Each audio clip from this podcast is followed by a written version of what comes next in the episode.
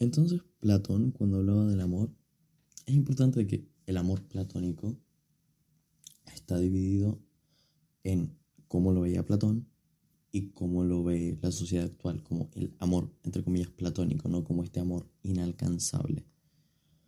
Entonces eso, la sociedad actual lo define como un, amor inalcanzable, un amor fuera de nuestras capacidades o irreal, mayormente.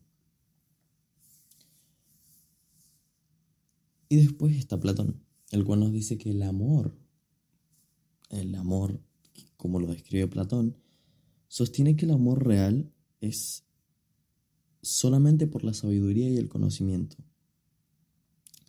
Por tanto, el amor platónico no idealiza a la otra persona, más bien el amor a conocer a esa persona y saber sobre ella. Es como amar su belleza esencial, es decir, lo que está dentro de ella, su, su historia, su pensamiento, sus capacidades, todo lo que esté conforme a esta persona, es decir, todo lo que la forma, más allá de como simplemente la imagen que tiene esa persona, porque en sí mismo el amor platónico actual idealiza a la otra persona al crear como esta versión irreal de una persona inalcanzable, lo cual también tiene que ver con el hecho de que la gente por alguna razón le gusta lo que no pueden tener. Eh, aún no he llegado a esa investigación sobre Freud, de hecho, hasta ahora simplemente he llegado hasta la capacidad del subconsciente, pero no vamos a entrar ahí.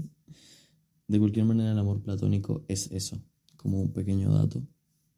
El verdadero amor platónico es el amor por el conocimiento y la sabiduría. Por lo tanto, a la otra persona lo que se está buscando de ella es como saber sobre ella y entender su historia, básicamente. Eso.